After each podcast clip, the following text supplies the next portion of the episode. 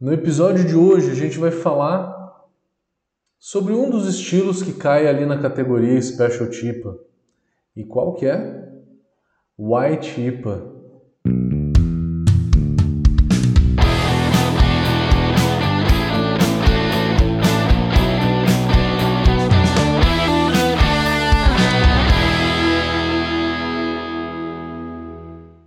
A White IPA qual que é a base dela? Vamos primeiro entender. White, né, do nome branco, né, em inglês. Qual outra cerveja que tem nome de A branca? A Weiss. Weiss em alemão quer dizer branca. E a Witbier, então, pode ser que a White IPA tenha alguma coisa a ver com a Weiss ou com a Vit? Com a Vit. Com a Weiss não. Com a Weiss não. Com a Vit. Então, temos aí uma, uma primeira definição. A primeira coisa que vocês precisam saber é a White IPA ela tem como base uma Vit Beer e é a Vitibir com um pouco mais de álcool e com uma lupulagem de IPA. Pegando então as características da White IPA, ela tem de 5,5% a 7% de álcool. Na média, ela fica ali nos seus 6%, 6,5%. Tá? Então, uma gradação alcoólica muito próxima da American IPA. Como fazer o malte dela? A carga de malte é igual de uma Vitbier. Vai ter que ter malte de trigo. Malte de trigo ele é fundamental para a Vitbier, tanto para White IPA. Você pode usar só malte de trigo ou pode usar uma parcela aí de, é, de trigo não maltado. Geralmente se usa aí 40 a 50% de trigo. E aí você pode usar uma parte, metade disso, como trigo não maltado, ou pode usar só malte de trigo. Eu acho que o trigo maltado ele é mais fácil de encontrar, mais fácil de comprar, enfim, de uma maneira geral. Mas é, o trigo em flocos, né? Ele é ele é interessante, ele traz características sensoriais positivas aí para tanto para Vitibir quanto para White IPA. Tem gente que usa um pouco de aveia, eu acho até interessante para dar um pouco de sabor. Não é fundamental, não é a coisa mais importante do mundo. A aveia ela traria aí um pouco de cremosidade, aveludado, né, no paladar não é indispensável, pode fazer sem aveia, sem problema nenhum.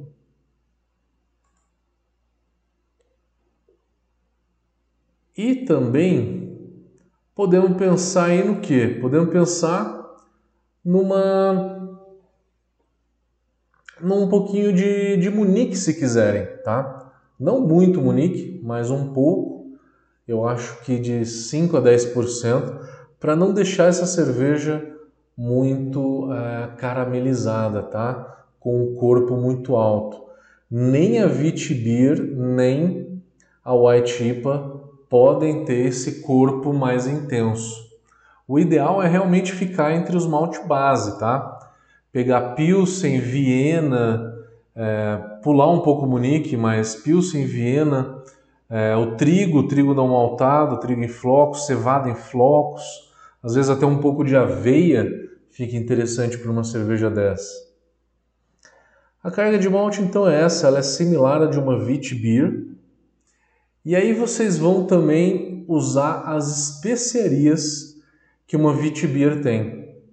É indispensável numa cerveja dessa o coentro e a laranja.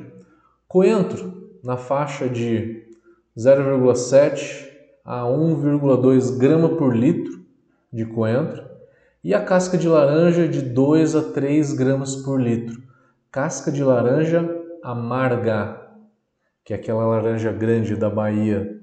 Se você usar a laranja importada, aquele pozinho, né, que já vem pronto, é até melhor. Tem um sabor bem melhor. Coentro, de preferência moído, que extrai mais aroma. Você pode usar também gengibre, limão, enfim, é opcional. Uma white IPA aceita, mas no mínimo a gente tem que colocar semente de coentro e casca de laranja.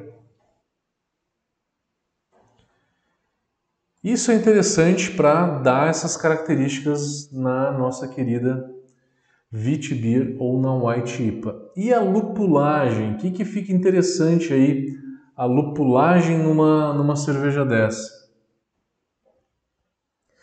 Eu já fiz o White IPA com onde que tinha um cascade bem evidente, ficou legal. Um Citra ficou interessante. Ficou interessante um um pouco de Centennial, Columbus também ficou um pouco interessante. Não usaria lúpulos aí é, próprios para se fazer uma, uma Vitbier. Lúpulo de Vitbier são lúpulo de Lager, né? Que é o lúpulo da escola belga. Que aí vai Saz, Meteufru, é, Tetinanger, Spout, entre outros. Esses lúpulos continentais, lúpulos do velho mundo, como, é, como o BJCP chama, não use, porque o sensorial deles é para lager, é para uma Vitibir e não para uma White IPA. Uma White IPA você tem que usar uma lupulagem de IPA. Você pode fazer um First Word Hop, jogar um lúpulo no mosto primário. Você pode jogar é, um lúpulo no meio da fervura, se você quiser, mas é fundamental no final da fervura jogar uma quantidade razoável por volta de uma grama, uma grama e meia por litro. O dry hop numa cerveja dessa tem que ser um pouco mais alto porque você tem que também sentir um pouco das especiarias. E as especiarias têm que aparecer, tanto o, a semente de coentro quanto a casca de laranja. É importante que apareçam, tá? É importante que as características da Vitibir apareçam e fiquem evidentes. E aí você vai precisar usar uma taxa de dry hop de mais do que 3 gramas por litro, de 3 a 5 gramas por litro. Pode ser que você tenha que aumentar então a taxa de dry hop. Isso é importante. Qual que é o perfil de fermentação de uma White IPA? O mesmo da Vitibir. O que mais se usa hoje é uma levedura que tem um frutado bem baixo não vai usar um WB06, você pode usar um T58 fermentado aí numa temperatura baixa, fermentado é, entre 16 e 18 graus. Geralmente se usa entre 17 e 18, onde que vai dar um leve frutado e vai trazer né, um, um pouco mais de complexidade de sabor para essa cerveja tanto na Vitibir quanto na White IPA é aceito essa levedura, tá? É uma levedura mais frutada, um perfil de fermentação mais frutado. Não vai pegar uma Trappist Ale e nem fermentar uma levedura belga acima de 20 graus, porque aí vai ficar uma cerveja com característica muito belga, né? Mais puxada para blonde. Vai descaracterizar o estilo. Assim como uma Vitibir não tem uma carga excessiva de ésteres, a White IPA também não tem. Então isso é importante também, o perfil de fermentação. Importante saber das especiarias e como jogar as especiarias. Você pode tranquilamente jogar na fervura, que é o que todo mundo faz, nos últimos 15, 10 minutos de fervura, colocar dentro de um bag e jogar lá dentro ou pode também adicionar isso finalzinho da fermentação ou maturação, aonde que você vai ter mais extração de óleos essenciais e vai até potencializar um pouco do aroma dessa cerveja. Então, fiquem à vontade para jogar um pouco também depois, que isso vai ficar interessante. Pensando na água, a água dessa cerveja, eu tenho que fazer uma correção de cálcio. O target do cálcio vai ficar aí por volta de 80 ppm. Eu tenho também que fazer uma, uma correção de, de magnésio. O magnésio também vai ficar uma quantidade um pouco mais alta do que uma, uma Vitibir, vai ficar nos 25 ppm. E aí a questão entre o cloreto e o sulfato, o que, que vocês fariam equilibrado?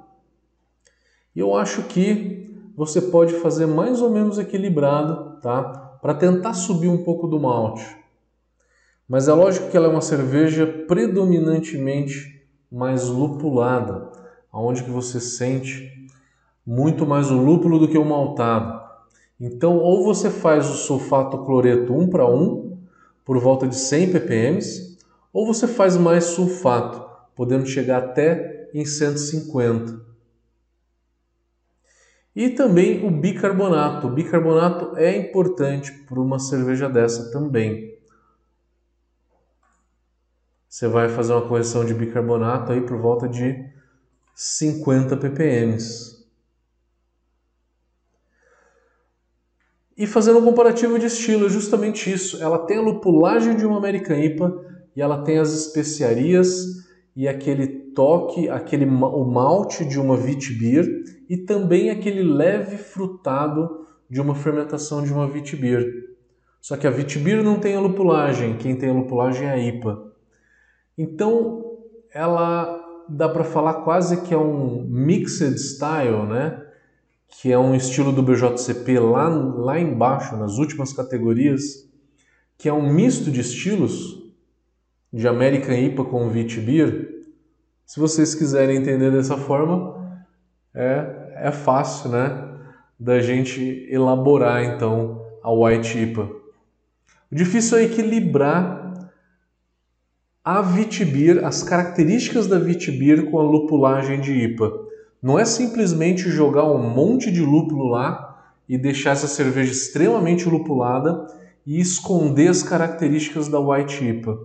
O desafio nessa cerveja é você conseguir equilibrar a característica da Wheat Beer com a lupulagem de uma American IPA. Beleza, galera? Comenta aí quem que já fez uma White IPA.